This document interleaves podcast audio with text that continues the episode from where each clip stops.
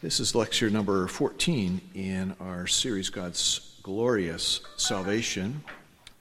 And we are spending a second week talking about the doctrine of, of what is sometimes called limited atonement. I, I, I think there's a, a, a better label we could put on it, namely particular redemption. You'll find that on the board behind me. Uh, by way of review, uh, in the uh, early 17th century, uh, there were those responding to uh, Reformed theology from uh, the Dutch Reformed Church that were called the Remonstrants, the protesters, and they were were, were not happy with what they saw, what they learned, what they understood to be the Reformed um, position uh, regarding a number of things. And, and this was their second objection. Uh, they believed that the atonement is universal. And they spelled it out this way All men can be saved. The cross of Christ is sufficiently meritorious to win the salvation of every man without exception. Now, the response of the Synod at, of Dort in um, 1618 to 1619 was that no, no, the scriptures teach that the, um, that the atonement has limitations. Now, in your notes, you'll find a space to uh, write down where, where, the, um, uh, where the points of agreement are. And this is it. The atonement of Christ is sufficient for all. Everybody agrees with that. It is sufficient for all. It is efficient for some. Everybody agrees with that. Um, even though I, I hate to, to, to, use labels because it, it, it puts people in camps and, and uh, too, too easily makes uh, one group against one another group.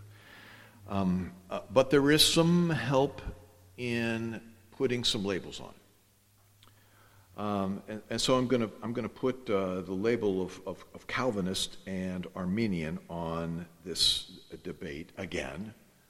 Um, the uh, uh, everybody agrees that the, uh, the, the death of Christ, His atonement, is is sufficient to to save everybody. It it is strong enough. It is meritorious enough. Um, and everybody agrees not everybody is going to be saved. But the point of disagreement is, that is, is, is this. For the Calvinist, uh, the, the atonement is limited in its extent. That is, it was specifically designed by God to have a particular um, group of people that is, is uh, Christ died for a particular group of people. He didn't die for everybody. Now, an Arminian would say, wait a minute, we're not saying that Jesus um, um, saves everyone. Um, he simply makes salvation possible for everyone.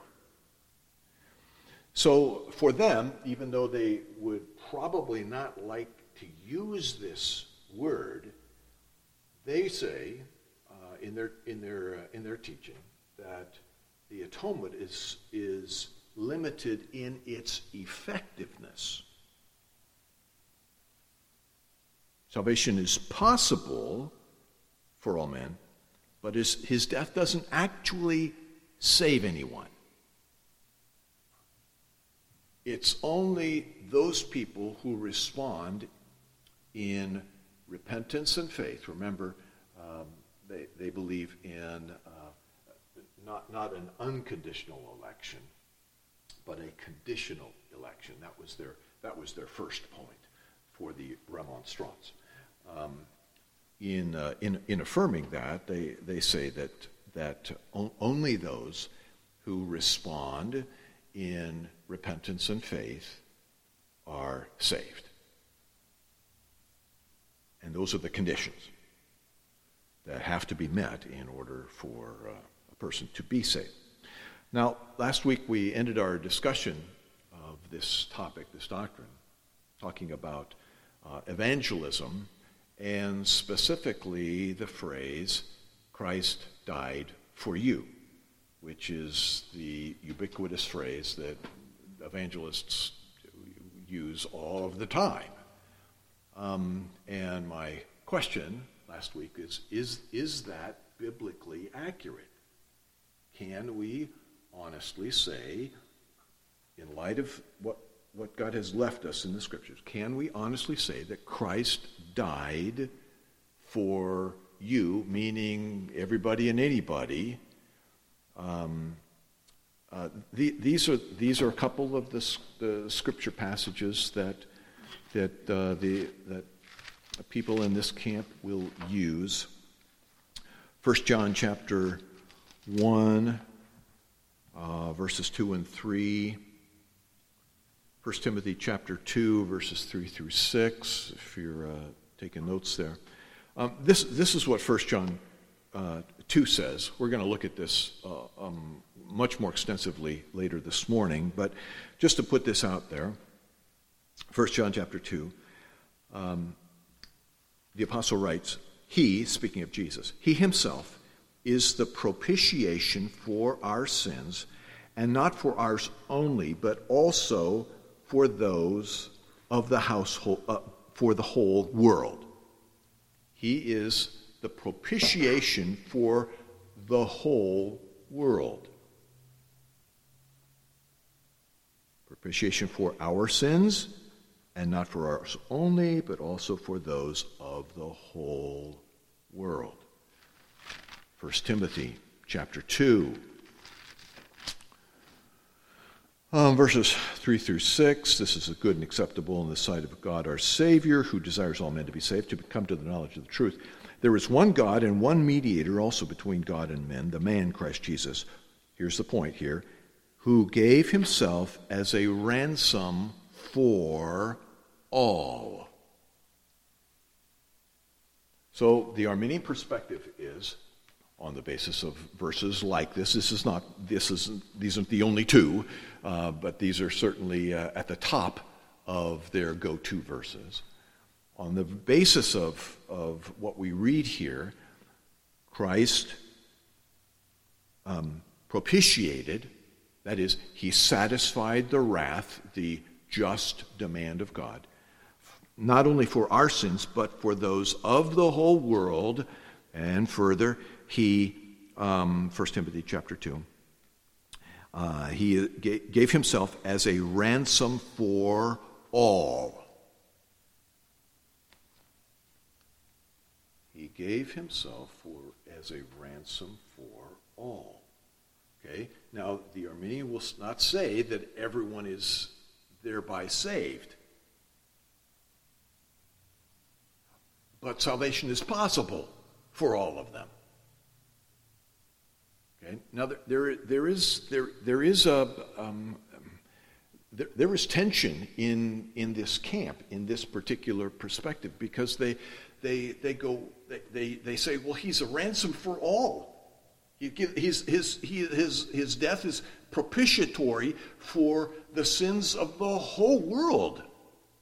If you take these verses in isolation, it marches you right next to universalism. Now, they won't go that far, but, but, but they, are, they are sitting right at the edge of that fence. Well, well, here there's a um, there, there, the other perspective is that Jesus came to accomplish salvation. He didn't come to just make it possible. He came to actually do the work. And we, we looked at a number of passages last week to, uh, to, to lay this out. Here are just, just three. Uh, Luke 19. Jesus came to seek and to save that which is lost. That was his mission to save, not just make salvation possible. Um, John chapter 10. Jesus lays down his life for his sheep, and he has other sheep that are not in this fold, speaking of Gentiles. He lays down his life for his sheep. He accomplishes salvation. Uh, Matthew chapter 1. It is said prophet, prophetically of Jesus at his birth He will save his people from their sins. He's not going to make salvation possible, he's going to actually save them. He's going to save who? He's going to save his people from their sins. The, the atonement has limitations. Now, everybody agrees uh, in, in, in, this, in this camp, everybody agrees that there, there are limitations. Um, what the Calvinist says is we, we can be very specific to say that the death of Christ actually accomplished salvation, not for everyone, but particularly for those who are his own, his, his own people, his, his sheep. Now, for the bulk of our time together this morning, I, I'd, I'd like to spend some time uh, looking at some of the problematic texts um, for, for those in the Arminian camp and, and, and show you how, how this, this system, this tulip system, if you will, is, is the only way to logically and consistently apply the words of Scripture um, and, and understand God's work of redemption. So, if all sin has been propitiated, if he has indeed redeemed all mankind, now, we've got some problems with a number of passages of Scripture. And I, I, uh, I, I listed these out, and we will turn to those, and I'm going to ask you to read the, uh, the, the, texts that uh, we are going to consider. First one is in uh, 1 John chapter 3. So please turn there to 1 John chapter 3 and find verse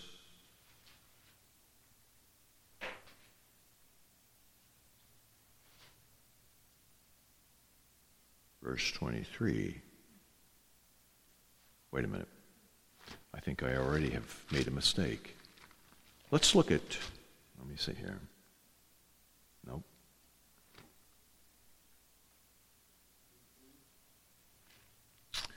Um,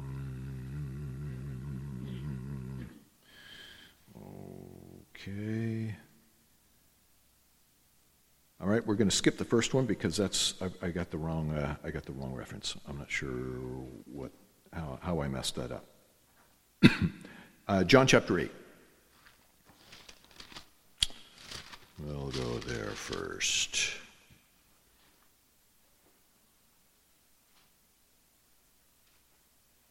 The, uh, the, the one that I'm, I'm, um, I've got the, I got the wrong address for um, speaks of uh, the sin of unbelief. And if, um, if Jesus did indeed die and propitiate the sins of all mankind, then the sin of unbelief is included in that. Um, and if that's true, then, then consistently, we, we have to wind up as universalists. Okay, John chapter 8, find verse 21. Jesus says, he's talking to a hostile crowd, I go away, and you will seek me, and you will die in your sin. Where I am going, you cannot come. Look at chapter 8, verse 24. Jesus says, I say to you that you will die in your sins, for unless you believe that I am Him, you will die in your sins. Now, if Jesus did indeed propitiate all sin, and he has um, redeemed all sinners, uh, then why, why, why be concerned about this? Why is Jesus concerned not just about their sin of unbelief, um, that they have not believed in him, but he, they are going to die in their sins, plural. There are those sins for which they will not be redeemed, those sins that have not been propitiated. See, there's, there's, there's, there's tension there. Uh, how, how, how can we have our cake and eat it too? Everything is propitiated, and yet Jesus said, But these aren't, these sins aren't. You're going to die in your sins. And the expectation is they will be condemned because of it. All right? Um, turn to Ephesians chapter 5. Ephesians chapter 5.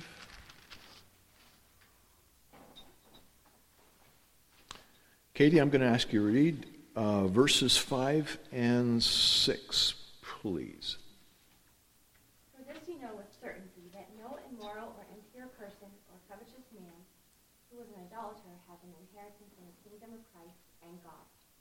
Let no one deceive you with empty words, for because of these things the wrath of God comes upon the sons of disobedience. Okay, obviously here there are sins for which Jesus' death didn't remediate. The, their, um, these sins have not been propitiated.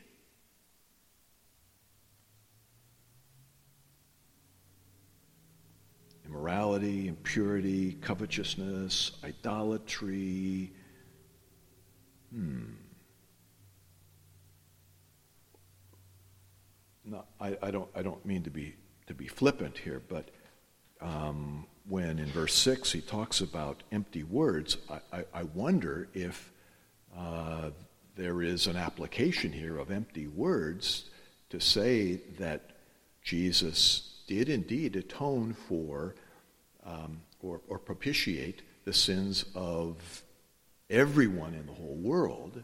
He is the Redeemer of all. I, I wonder if that, that that, that blanket statement is, uh, is empty words. Because uh, there are obviously sins here that have not been propitiated. Um, look at uh, 1 Thessalonians chapter 2.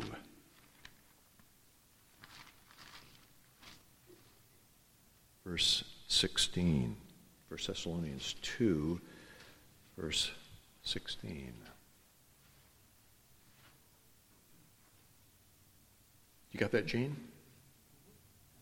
Did you read? Hindering us from speaking to the Gentiles so that they may be saved, with the result that they always reach the limit of their sin.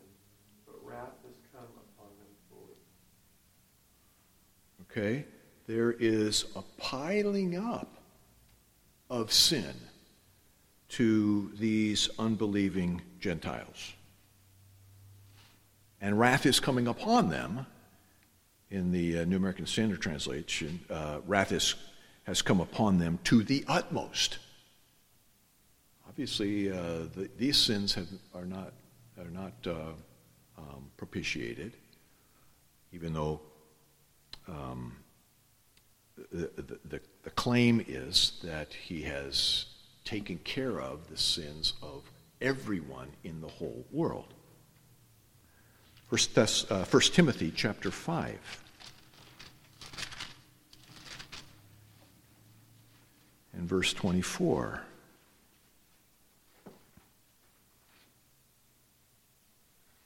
First Thessalonians chapter, uh, no, First Timothy chapter 5, uh, verse 24. Brenda, you got that? Yeah. The sins of some men are quite evident, going before them for judgment. For others, their sins follow after. Okay. Uh, sins heading toward judgment that are not forgiven. Right? Again, there's, there's, there's, there's tension here in this, in this uh, Arminian position. Uh, Revelation chapter 18.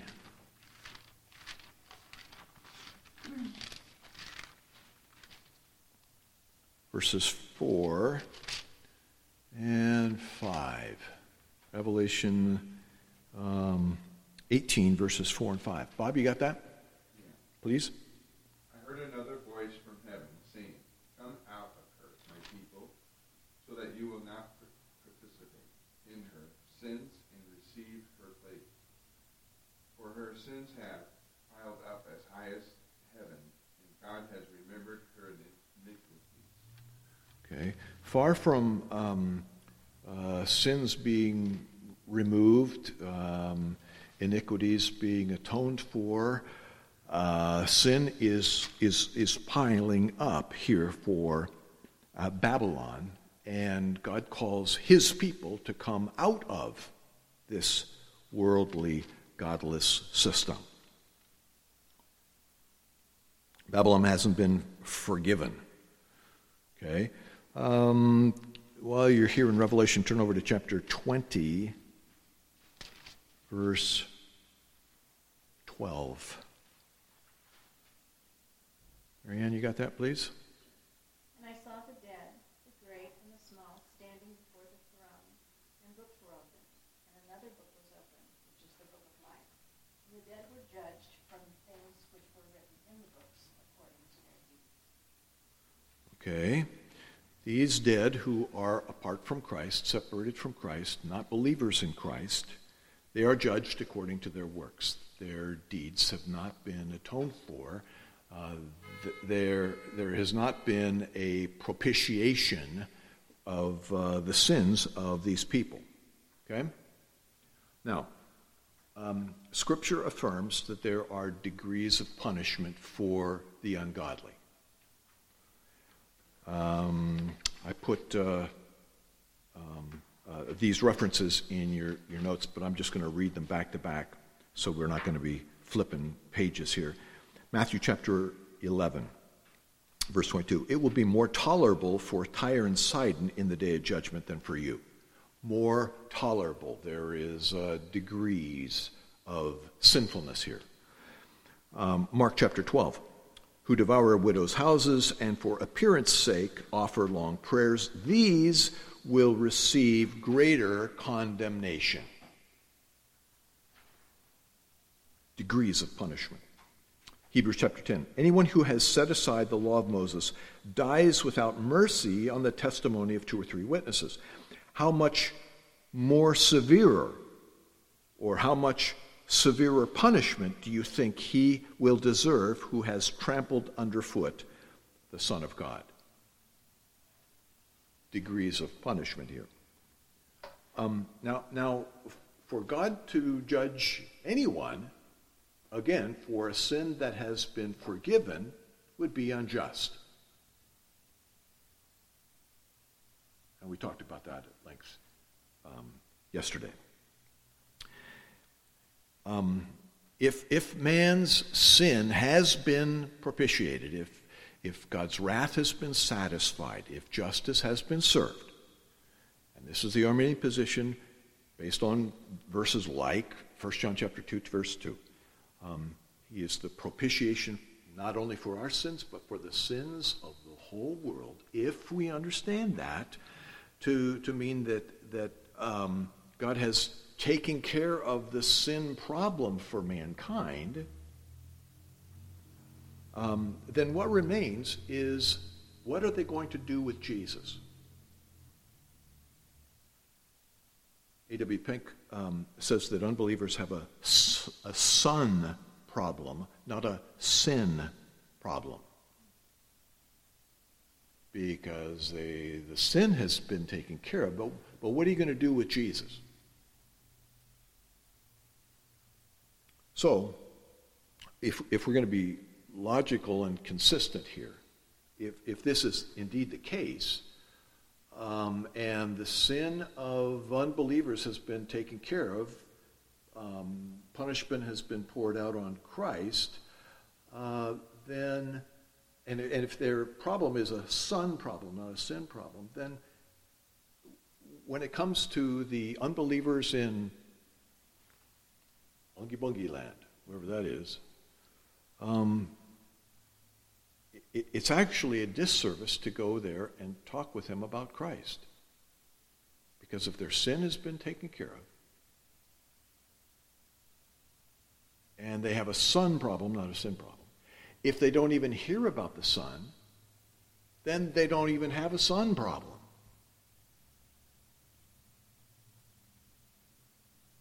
There's, there's, there's, there's, there's tension in in this Arminian viewpoint regarding the work of Christ. Did he really? Are, are, we to understand that he satisfied the wrath of God in his death for everyone without exception in the world? Now, the Arminian will come back and say, wait, no, wait, wait. We're, not saying that. Um, his death was applied to all people. We're, we're saying that he makes uh, salvation possible. You've got to repent and you've got to believe. And it's because of that, that, uh, that distinction here that we can, we can still embrace these people as genuine brothers and sisters in Christ. Uh, but, they, but they haven't taken the whole scope into account. Jesus came, according to the scriptures, we've looked at a number of these, um, he came to actually save. Uh, um, so, so, so, so, how do we understand this idea of being propitiating or, or uh, propitiating for the sins of uh, all the people in the world? Okay, let's, let's, let's let's take a look at some, uh, some of these uh, um, other verses uh, dealing with this, this, uh, this, this tension. Um, turn with me over to John chapter 1, if you would please. John chapter 1. And verse uh, 29. Jan, could you read that for us, please? Chapter 1, verse 29. The next day he saw Jesus coming to him and said, Behold, the Lamb of God who takes away the sin of the world. Behold the Lamb of God who takes away the sin of the world.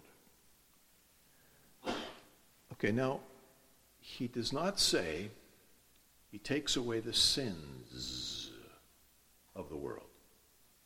Talking, he, he uses the singular. He takes away the sin of the world. He means here, he takes away the guilt, the penalty for sin generically. Um, the, the objects are not specified.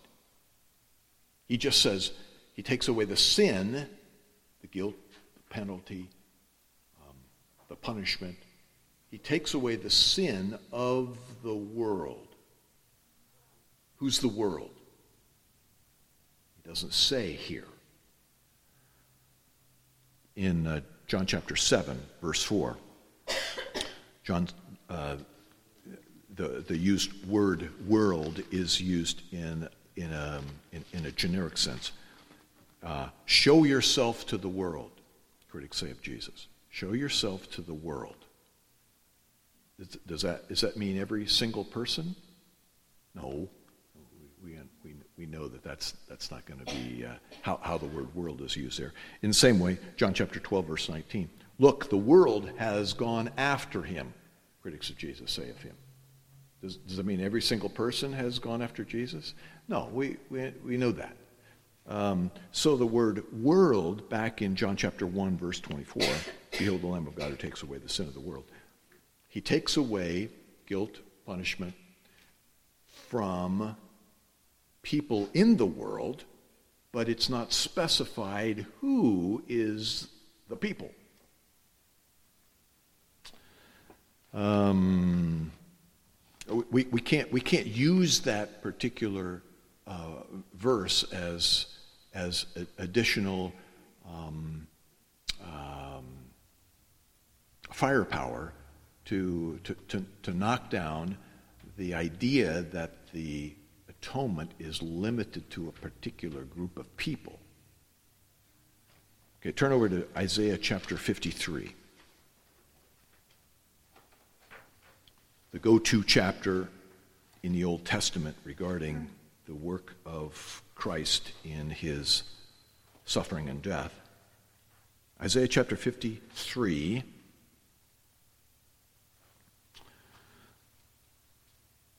Sean, do you got, uh, got that? Would you read verse 6, please? All of us, like sheep, have gone astray. Each of us has turned to his own way. But the Lord has caused the iniquity of us all to fall on him. Okay, that last phrase, the Lord has caused the iniquity, singular, not plural, um, going back to um, um, uh, John chapter 1, verse 26 or 29 that we looked at just moments ago, uh, there is a definite article. It, it talks about, he, he, he, behold the Lamb of God who takes away the sin of the world. We, find the same idea, even though we're talking about a different language here in Isaiah 53. We find the same idea here. The Lord has caused the, the iniquity of us all to fall on him. It does not say that he has caused the iniquity of everyone, of all to fall on him. He says he has caused the iniquity of us all. Who's the us? In verse 8 of that chapter, um,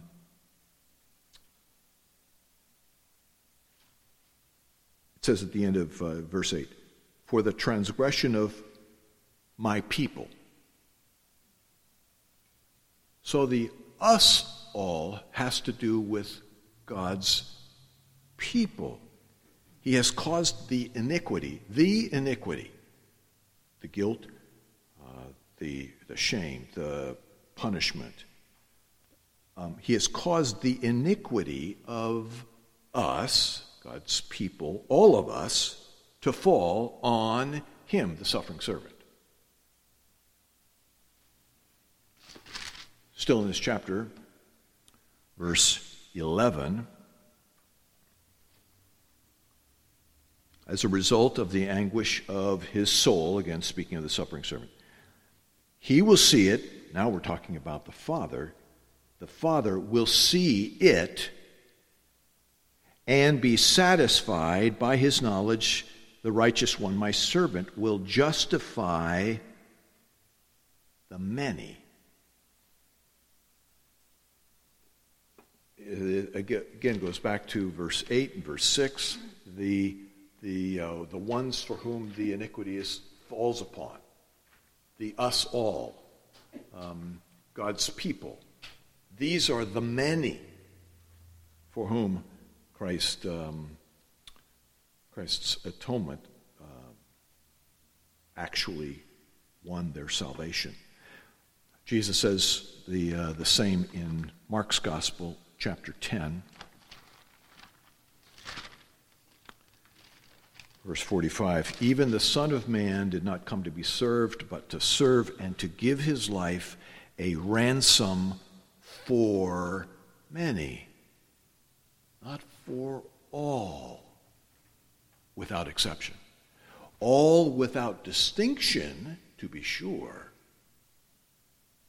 so that we have Jews, we got Gentiles, we have Arabs, we got Romans, we got Russians, we got uh, Norwegians, we got Scandinavians of all kinds, we got people from Peru, uh, all kinds of people rich people, poor people, all kinds of people.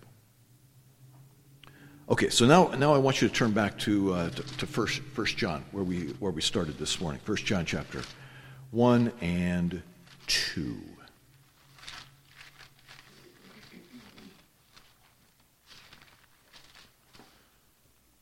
Look first with me at chapter 1, verse 5. Remember, uh, verse divisions, chapter divisions are uh, artificially imposed on the text, and sometimes they can get in the way. Uh, that, that big number 2 um, that, that uh, we use to identify chapter 2 of, of John's epistle uh, didn't exist for hundreds of years. And it sometimes gets in the way causing us to think, oh, we're dealing with something different. Nah, not necessarily. uh, here's a case in point. Uh, chapter 1 flows perfectly into chapter 2. Verse 5 of chapter 1. This is the message you have heard from him and announced to you. We have heard from him and announced to you. That God is light, in him there is no darkness at all. If we say we have fellowship with him and yet walk in the darkness, we lie and do not practice the truth. But if we walk in the light as he is, himself is in the light, we have fellowship with one another, and the blood of Jesus, his son, cleanses us from all sin. If we say that we have no sin, we're deceiving ourselves, and the truth is not in us. If we confess our sins, he is faithful and righteous to forgive us our sins and to cleanse us from all unrighteousness. Are these verses directed at unbelievers? No. No, they're, they're directed to, to those, those people who genuinely know the Lord. Now, if they're saying, I know the Lord, um, but they are denying that they sin, that, that shows that these people are not uh, with the Lord. Um, but if we confess our sins, he is faithful to, to, and righteous to forgive us our sins, to cleanse us from all unrighteous. If we say that we have not sinned, we make him a liar, and his word is not in us. So, as he is seeking to bring these people to maturity in Christ, he continues, My little children, I am writing these things to you so that you may not sin if anyone does sin. We have an advocate with the Father, Jesus Christ the righteous. And he himself is the propitiation for our sins. We have this confidence that if we are in Christ, our sins have been dealt with. God's, um, God's wrath for our sin has been uh, um, applied to Christ. And not for ours only, but also for those of the whole world. Now, by itself, the word world here is, is not specific. Um, we, we, uh, we, we, are, um, we, are, we are not careful with the text if we demand that the word world here means everyone with, without exception in the world. Eh, we certainly can say that um, we, we, are adding words to the text, but this is for interpretive purposes. Um, we can also say he, um, he, he is the propitiation also for those throughout the whole world. Again, the text doesn't say that, doesn't use that word throughout, uh, but that would be a consistent understanding of what that verse says. Um, if you look over at Romans chapter 3,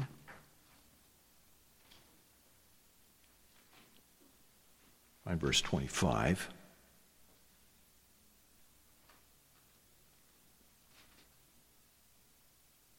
Whom God displayed publicly, speaking of Christ on the cross, whom God displayed publicly as a propitiation in his blood through faith.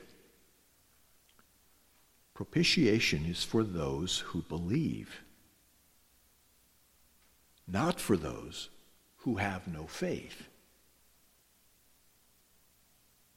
Now, an Arminian would, would, would rise up and, and clap their hands and say, well, yeah. Okay, here, here's, here's the tension in, in their position. Because they are saying, on the one hand, that he has propitiated all sins for all, everyone in the whole world. Yet, here this verse says that no propitiation comes through faith. Okay, so I, I would just argue we, we, we need to look at Scripture as a whole and, uh, and look at it consistently. We, we, we can't add something uh, in order to, in our understanding, rescue God from appearing to be unjust or unloving. Let's let God be God. Let, let's, let's let Him defend Himself. We don't, we don't need to do that by, by our machinations of, of uh, rendering this verse this way and another verse with similar language, and we're going to turn it around a little bit uh, in order to um, preserve God's character. um, I, I, I, think that um, uh, that the, uh, the, the, scriptures are um, are clear. Sometimes we we want to read clarity in there where, where it's not there. Specifically, when we talk about world or when we talk about the word all. We've got to be careful here. So, in our, in our oh, Laura, you got a question? Well, I wanted to read, um, I have the Amplified Bible, and it okay. clear, clarifies exactly what you're saying with the, the wording in the Amplified Bible. Now, what, what, what verse are you on? First John um, 2. 2? Uh huh. 2. Okay. And it says, and he, and it has certain things in parentheses where it's clarifying the right. word. And he, that same Jesus, is propitiation, propitiation for our sins, the atoning, the atoning sacrifice that holds back the wrath of God that would otherwise be directed at us because of our sinful nature, our, our worldliness, our lifestyle, and not for ours alone, but also for the sins of all believers throughout the whole world. So it really clarifies. Okay, okay. Yeah, and, and you know this. Uh, I mean, the Amplified Bible um, is very interpretive in its uh, addition of uh, uh, more words to kind of fill things out. Um, I, I, would agree that that's, that was John's intention, um, but, but the, you know, somebody who is uh, from a, another perspective would say, yeah, but that, that, that's, that's not exactly what John wrote. And they would be correct. Um, so we, ha- we have to be cor- correct with that. Uh huh. Right.